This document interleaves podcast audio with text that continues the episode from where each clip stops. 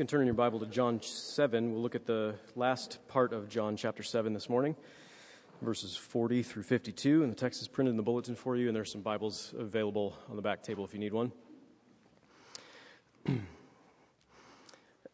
petrification. Petrification is when organic matter, uh, after exposure to um, certain minerals for a long period of time, uh, when organic matter turns into stony substance, right? When it loses its pliancy and becomes rigid and inflexible and brittle and uh, unresponsive to stimuli. That's what petrification is. Petrification is also very appropriately used. That, that word is used uh, to describe when fear immobilizes someone. You're petrified when you're scared stiff. Right? Uh, both usages of the word petrification can be applied to those who resist Jesus Christ. Both uses of the word petrification can be applied to those who resist Jesus Christ. Jesus presents a threat that cannot be ignored. And it's fear of that threat that he poses that causes people to resist him. And as people settle in to that position of resistance over time, as their sort of self protective casing uh, thickens into a toughened shell, as resistance becomes increasingly a part of their reality and their identity, they harden. That's the language the Bible uses. We harden, we become inflexible and incapable of responding to spiritual stimuli. We petrify. And uh, one of the best defenses we use, one of the, the best casings that becomes a pretty tough, durable, unbreakable shell, um, one of the best defenses we use to stay safe from the Jesus threat, one of the broadest, thickest, strongest shields that we use against him is religion. Surprising as that may seem, religion. Uh, Lesslie Newbigin says in his commentary on John's gospel that religion is unbelief. Religion is unbelief. I realize that might sound strange to you. Isn't Christianity a religion? Uh, how can the Christian faith be unbelief? There is a sense in which the scripture uses the word religion favorably when it refers to ha- how having a real relationship with God in Christ changes our lives. But in another sense, people commonly understand and use the idea of religion as a way actually to avoid real relationship with the one true God through Jesus Christ. Even the Jews, even the Jews who had biblical religion even Christians today who insist on biblical doctrines can use religion to resist Jesus. In fact, it's precisely that dynamic at work among Jesus' worst enemies, his worst enemies, that, that petrification of the religious in their opposition to Jesus. That's what ultimately compels them to kill him in the name of religion. Kill Jesus in the name of their religion. So that's bad. We should talk about that approach to religion and see whether the gospel presents us with an alternative to this sort of uh, religious petrification. Does the gospel present us with an alternative to that as a response to Jesus Christ? Uh, that's what we'll talk about this morning from our passage. Let me pray, then we'll read the scripture. Father, we are more in need of your help than we are aware as we come to your word. We realize if we're going to be uh, receptive of your word and um, not resistant to you, then you must be at work in us truly through your Holy Spirit. So we pray for the Spirit's help now as we consider your word. Help us to fix our eyes on Jesus and have an appropriate response, one of faith, to who he is and what he's done for us. We pray in Jesus' name. Amen. When they heard these words, some of the people said, This really is the prophet. Others said, This is the Christ. But some said, Is the Christ to come from Galilee? Hasn't the scripture said that the Christ comes from the offspring of David and comes from Bethlehem, the village where David was? So there was a division among the people over him. Some of them wanted to arrest him, but no one laid hands on him. The officers then came to the chief priests and Pharisees, who said to them, Why did you not bring him? The officers answered, No one has ever, no one ever spoke like this man. The Pharisees answered them, Have you also been deceived? Have any of the authorities of the Pharisees believed in him? But this crowd that does not know the law is accursed. Nicodemus, who had gone to him before, and who was one of them, said to them, Does our law judge a man without first giving him a hearing and learning what he does? They replied, Are you from Galilee too? Search and see that no prophet arises from Galilee. This is the gospel of Jesus Christ. Praise be to you, O Christ. So, John 7 has been a chapter about wisdom where Jesus has insisted that the essence of true wisdom, living all of life with God, is only available through Himself as you come to Jesus thirsty, to drink from Him, and uh, receive His Spirit. So, coming to Jesus for life with God is the beginning of wisdom. And those who don't come to him, who don't come to Jesus by faith, will not have true wisdom. They will not be able to judge rightly, even the things that Jesus himself is saying. But when you do come to Jesus and receive his Spirit, then Jesus says in the passage just before this one, out of your heart will flow rivers of living water. The Spirit becomes a fountain of wisdom overflowing to others. And your life with God in Christ becomes a conduit for others to find life with God in Christ and, and also true spiritual wisdom. But, but John 7 is also sort of an object lesson of folly.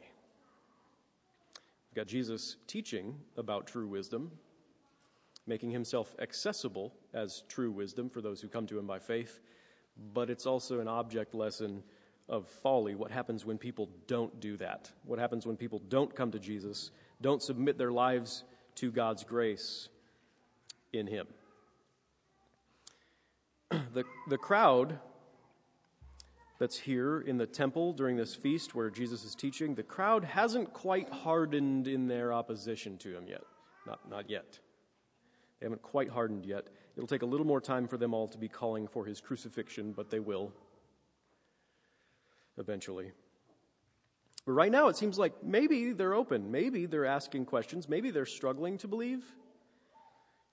It's hard to be too optimistic about their faith when they really aren't going to Jesus with their questions. They aren't going to Jesus in their thirst. They're just arguing amongst themselves and trying to judge for themselves and come to some sort of conclusion apart from Jesus, apart from interacting directly with Jesus. But they are sort of trying to think in biblical terms. And isn't that good? I mean, they're trying to judge him according to the scriptures that they have. Maybe Jesus is the prophet like Moses that we've been waiting for, that Moses told us would come. Maybe Jesus is the anointed one, the Messiah, the Christ. But wait a second, he's from Galilee, and we're expecting someone from Bethlehem. And ironically, Jesus was born in Bethlehem, and most of us know that when we're reading this passage. We know that he was born in Bethlehem. It's just that this crowd wasn't aware of the fact because they didn't go and ask him about it. like, generally you think, like, boy, he was born in Bethlehem. Why doesn't somebody correct that, that mis, you know, misconception for them? Why, why doesn't somebody correct the error in their thinking? Why don't they go and ask him, how does this work with what we're supposed to expect from the Messiah? Why don't they go? They didn't go. They didn't go and ask him. They could have had their answers, they, uh, their, their questions answered, um, but they didn't go and ask him about it. Just like they didn't know that Jesus is from God, even though he's saying that to them, they, they couldn't grasp the idea that he came from God because they didn't go to him to learn more about God from him. They didn't go and just open themselves up and listen to what Jesus had to say. so the crowd isn't quite sure what to make of him yet, though clearly they're headed in, I think, the wrong direction. You can start to see that here. And we know that they all take the wrong direction later in the gospel. And again, here we get the repeated synopsis some wanted to arrest him. But that didn't happen, and we've, we've seen this a few times uh, already in John's gospel. It didn't happen basically because Jesus wouldn't allow it until the right time, until his time had come. The, hour had come for his crucifixion and his death. He wouldn't allow people to arrest him. Something you see throughout the Gospels. Jesus has authority to lay down his life. That's the nature of his authority. He decides when he will lay down his life and how and for whom he will lay down his life. No one takes it from him. Even when the soldiers do come later, and this is a big deal in John's gospel, uh, when they do come later, and it is time, Jesus demonstrates that he only goes willingly, not because they forced him to go. He only goes because it's God's time. Um, Raymond Brown is a commentator on this. He points out even when his hour has come, no one can lay a hand on Jesus until he permits it. That's because later in John's gospel we see uh, in, in chapter 18, I'll read a few verses. It says, Judas, his betrayer, having procured a band of soldiers and some officers from the chief priests and the Pharisees, went there, went to the garden where Jesus was, with lanterns and torches and weapons. Then Jesus, knowing all that would happen to him, came forward and said to them, Whom do you seek? They answered him, Jesus of Nazareth. Jesus said to them, I am he. And when Jesus said to them, I am he, they drew back and fell to the ground. They came looking for him, but they couldn't have him unless he wanted them to. He would only go willingly. It was his authority, on his authority, that he would go with them when the time was right. He would go and lay down his life. He makes it abundantly clear that he is the Lord. Jesus is the Lord. No one takes him by force. That when he goes to die, it's not because his enemies are triumphant over him, but because he willingly lays down his life in love to forgive even his enemies. And the Gospels remind us that this freedom of his love, this power of his love, is what characterizes his entire ministry by reminding us so frequently that his enemies had no power over him until the hour when he deliberately placed himself in their hands so that he would be crucified.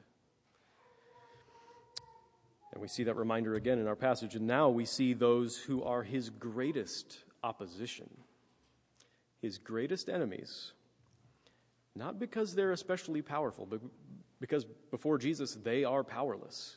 They can't do anything about Jesus. It's not because they're especially powerful that they're his greatest enemies, but because they're the most vigorous in their opposition. That's what makes them the greatest enemies of Jesus. They're most vigorous in their opposition. It's the religious people. It's the religious people, the chief priests and the Pharisees. And those are two different groups of religious leaders. And, and at the time, they were not comprised of similarly minded people.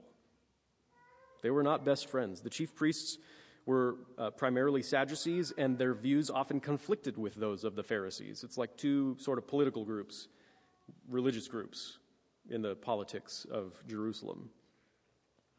Their views often conflicted, but on Jesus they could agree and about Jesus, they could unite in opposition to Jesus. Jesus brings all kinds of people together in some way or another. The religious leaders had already sent temple officers to arrest Jesus. We saw that um, in our uh, passage we looked at a few weeks ago from John 7. The religious leaders had sent these officers from the temple, in, uh, temple officers, to arrest Jesus which implies that they themselves are maintaining distance from Jesus. They're not present. They're sending officers in to arrest him. If Jesus is in the temple during the feast teaching, then it leads you to wonder where exactly the temple leaders are. But they aren't listening to him, whatever the case is. They're not in the crowd. They're not listening to him. They send others to arrest him. They don't want to hear what he has to say. They don't even want to hear the reports of other people, what he has to say. They aren't listening. And when the officers come back empty handed, they reveal their anger. They reveal it. They say, Why did you not bring him? We sent you there for the purpose of arresting him. Why do you come back empty handed? And the officers answered, No one ever spoke like this man?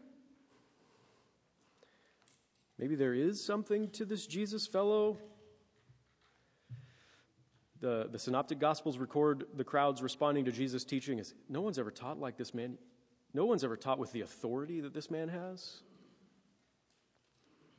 maybe there's something to it but the religious leaders don't like that answer at all the pharisees answered the officers Have you also been deceived? You idiots. Right? Have you also been deceived? Have any of the authorities or the Pharisees believed in him? rhetorical question. No. But this crowd that does not know the law is accursed. The fact that these people are even listening to Jesus. They don't know the law and they're accursed. A curse rests on them. Let them be cursed. And now they're just throwing everybody under the bus in order to maintain their self justification in opposition to Jesus. They've made themselves his enemy. And they're willing to speak evil of everyone in order to continue to be Jesus' enemy. It is right to oppose Jesus, even if it makes us really mean to everybody else. The whole world could be going after Jesus for all they cared. And they wouldn't budge an inch. They would remain his enemies. They would remain loyal to the law. And that's when you hear the sound of a record scratching to a halt. Wait.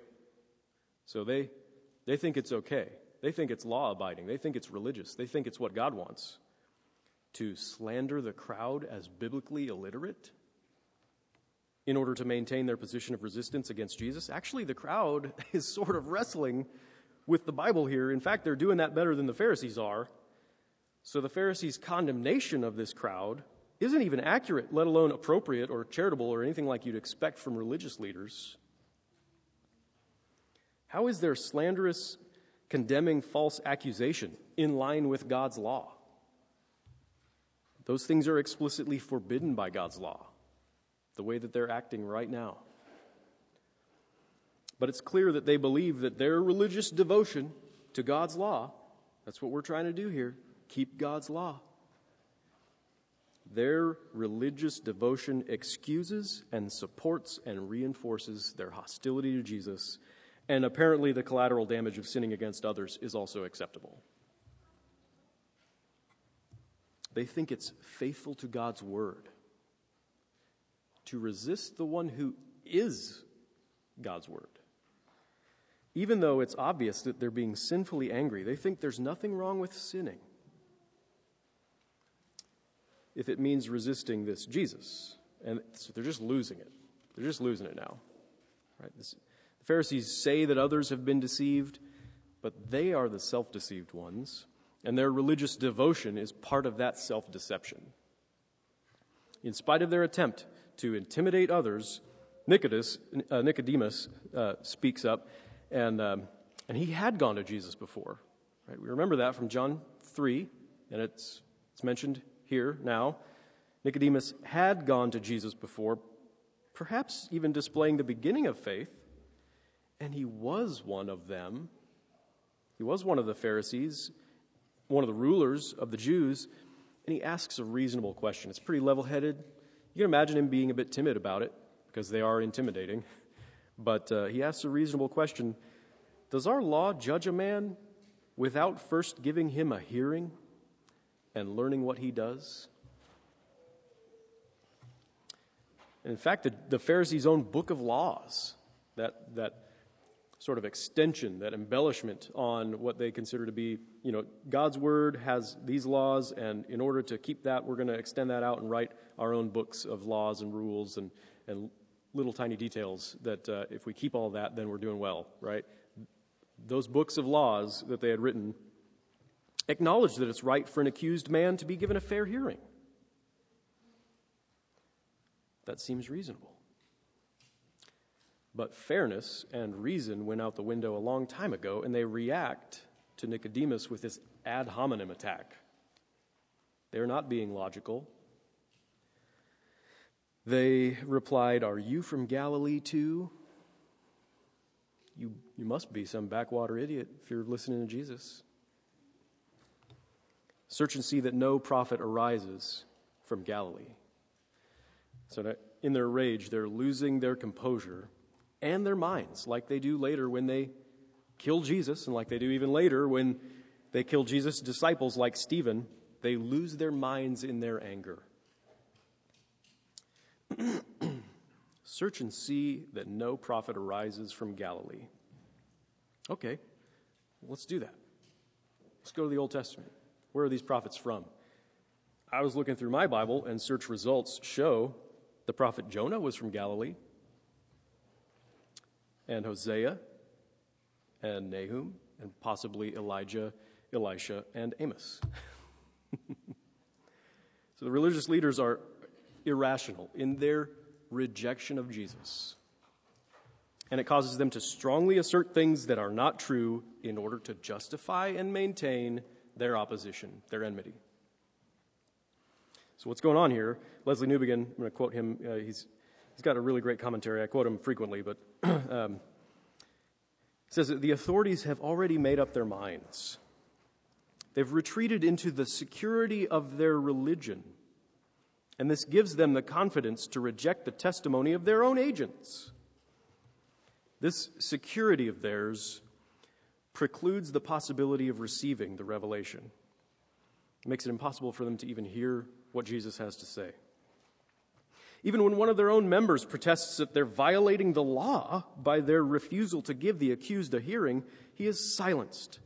Thus, while the people who do not know the law are at least open to conviction, the guardians of the law, having made of the law a bastion for their own security, are incapable of receiving the new and strange word of revelation. They illustrate again the fact that religion is unbelief, and that genuine revelation must involve contradiction.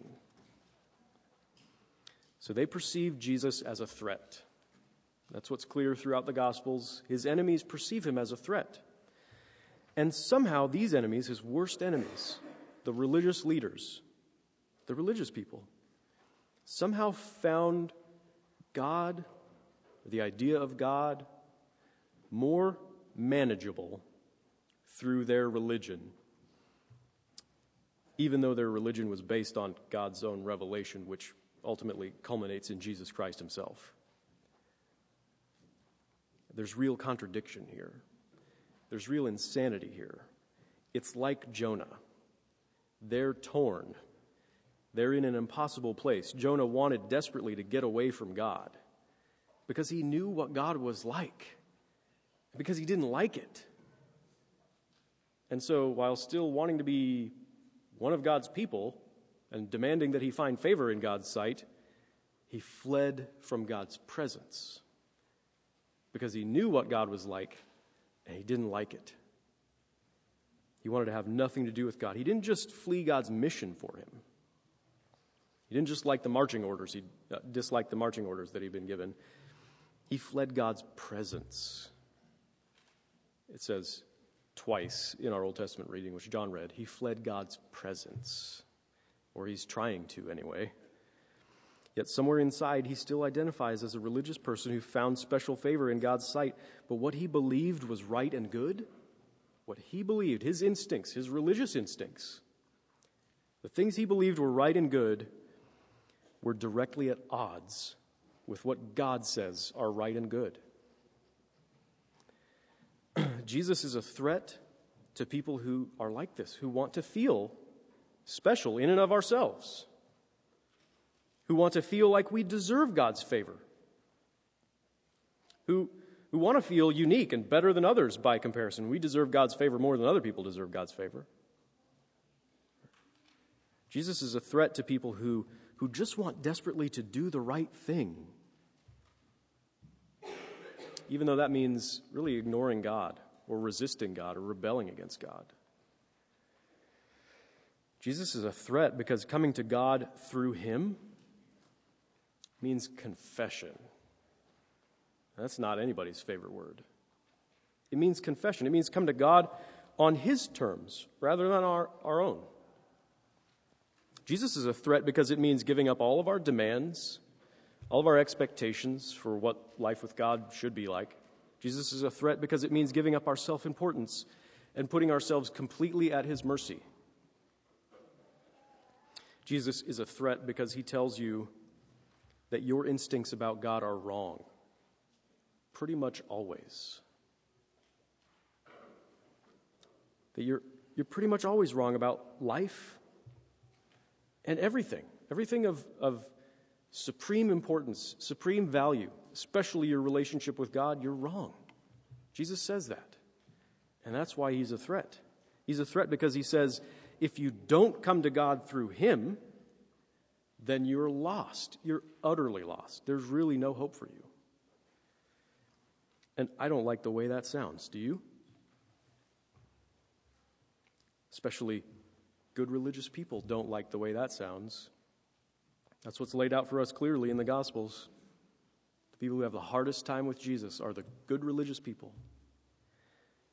Good religious people imagine that what he says doesn't really apply because I'm not lost.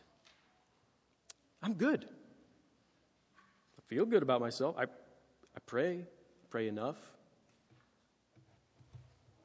I keep God's law so I can feel okay about myself. but we've lost sight of the reality, what, what sin really is. What sin really is. Sin isn't just about abstract good and evil, doing the one and not doing the other, things that you do. Sin is rejecting God as he has revealed himself to us in the scriptures. Sin is resisting him, it's fleeing from his presence, it's a relational violation against God. the most benign version of that is just ignoring him, right? But it's the same thing. It's sin. Just to ignore him, to have nothing to do with him as you're going about your daily life. That's what sin is. It's a relational problem between us and God. So you can't resist Jesus and not be sinning like the Pharisees were thinking that they were doing, right? Their resistance to Jesus revealed that they were sinning. That's the same thing. Maybe you're not Pharisee level religious unbeliever, right?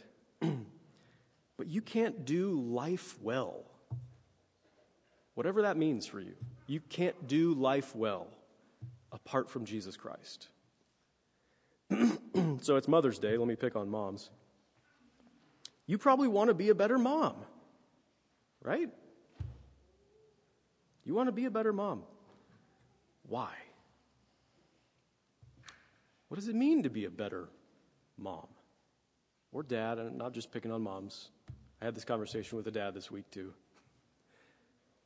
Why do you want to be a better parent?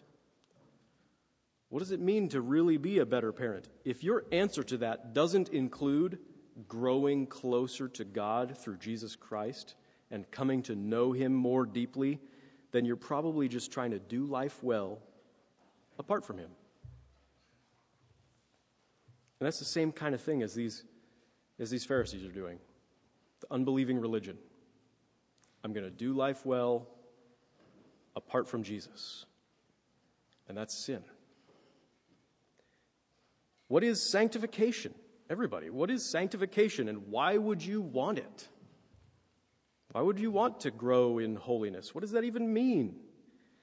If you want to be less angry or less lustful or less greedy or less jealous of other people just in order to feel better? Just to be a good person? To feel okay about yourself? That's still just trying to do life well apart from Jesus. Doesn't have anything to do with Jesus necessarily. It's unbelieving religion. You can't do life well apart from Jesus. You can't hold him at a distance. You can't go through life not in communion with Him and have that be good. Trying to do anything at all apart from Him is sin. It's unbelief. It's ultimately resistance and rebellion because, really, ultimately, we'd just rather not have anything to do with Him. That's instinctive for us. That's what's going on inside of all of us. We'll use the best things. We'll use religious devotion. We'll use God's own law. We'll use good living, whatever that means, to avoid Jesus, which means avoid God. And the only alternative that the gospel gives us to hardening up against him in that resistance is softening, which is the work of God's own Spirit that enables you to believe that Jesus is, in fact, not a threat. He is not a threat to your well being. There's really nothing to fear. You don't have to resist him. In fact, your life depends on your not resisting him. The good news of Jesus Christ is not a threat. It's the best thing you could ever hear. It's the sure declaration of God's free love to you, even you, every single one of you, even you. God was not compelled to love you. His love was not wrung out of him or bargained out of him through your good life, your keeping of his law. His love is not a response to anything good in you. In fact, his love comes to you completely in spite of your not deserving it at all in spite of your resistance, your active rebellion, in spite of that, in spite of your enmity, in spite of your hostility, his love comes to you. Because he is the God that he is. Because at the heart of all reality is this God. At the time and in the manner of his own choosing, he sent his Son in the flesh, Jesus Christ, who's the, the true King, to be set upon by rebels and brigands and usurpers. For the sake of those rebels and brigands and usurpers. He was sent into the world for our sake so that through his death we all might find true life with God, no longer apart from God, no longer all the compartments of our lives kept separate from God, but all those compartments, our whole life brought together with God into communion with God, where we can do it with God because of Jesus Christ and the most surprising and powerful of all conversions. When people stop being rebels and they start being disciples and followers of Jesus and believers, the most powerful of all conversions of people coming from opposition and enmity to faith that rests in Christ is when good, moral, religious people who have convinced themselves they don't need Him set down their shields and stop using their religion to keep Jesus at a distance and confess their need of him and celebrate him for his great mercy and start to see every part of their lives as an opportunity to know him more deeply. Every part. Or else, why would we do it at all? Jesus is the friend of sinners, and I don't care who you are, that means you. And that's good news, sinner. That's good news. So put your faith in Jesus Christ and discover more deeply what that really says about the God that Jesus, the friend of sinners, reveals to people like us. Amen. Let's pray. Lord Jesus, we do marvel that you came into the world to be with people like us, that you've not distanced yourself from people like us that you even gave your life for people like us. It's beyond really our comprehension. It is not instinctive at, at all for us to understand this great love. So we pray for your Holy Spirit to help us to understand. We pray that you would do, again, that work that only you can do in softening our hearts where they're hard towards you, in making us able to see our own sin in light of your love to not be uh, despairing over our sin, to not harden up in our rebellion against you, but to be open to you, because the one great and final word coming from you is the word love that you've shown us clearly through your own sacrifice at the cross. And we pray that you would make us open to you in a way that would um, that we would begin to welcome you into every part of our lives and not not imagine ourselves to be doing life well apart from you in various parts of our lives, but, uh, but to, to see every part of our life as a place to meet you, a place to learn from you, a place to receive your mercy, the mercy and grace of your own presence, and uh, as places to, to live transformed lives because of your gospel and, and to bear witness to and testify to your great love to us in every part of our lives, to all the people around us. We pray that you would make that change in us by your grace. We pray in your name. Amen.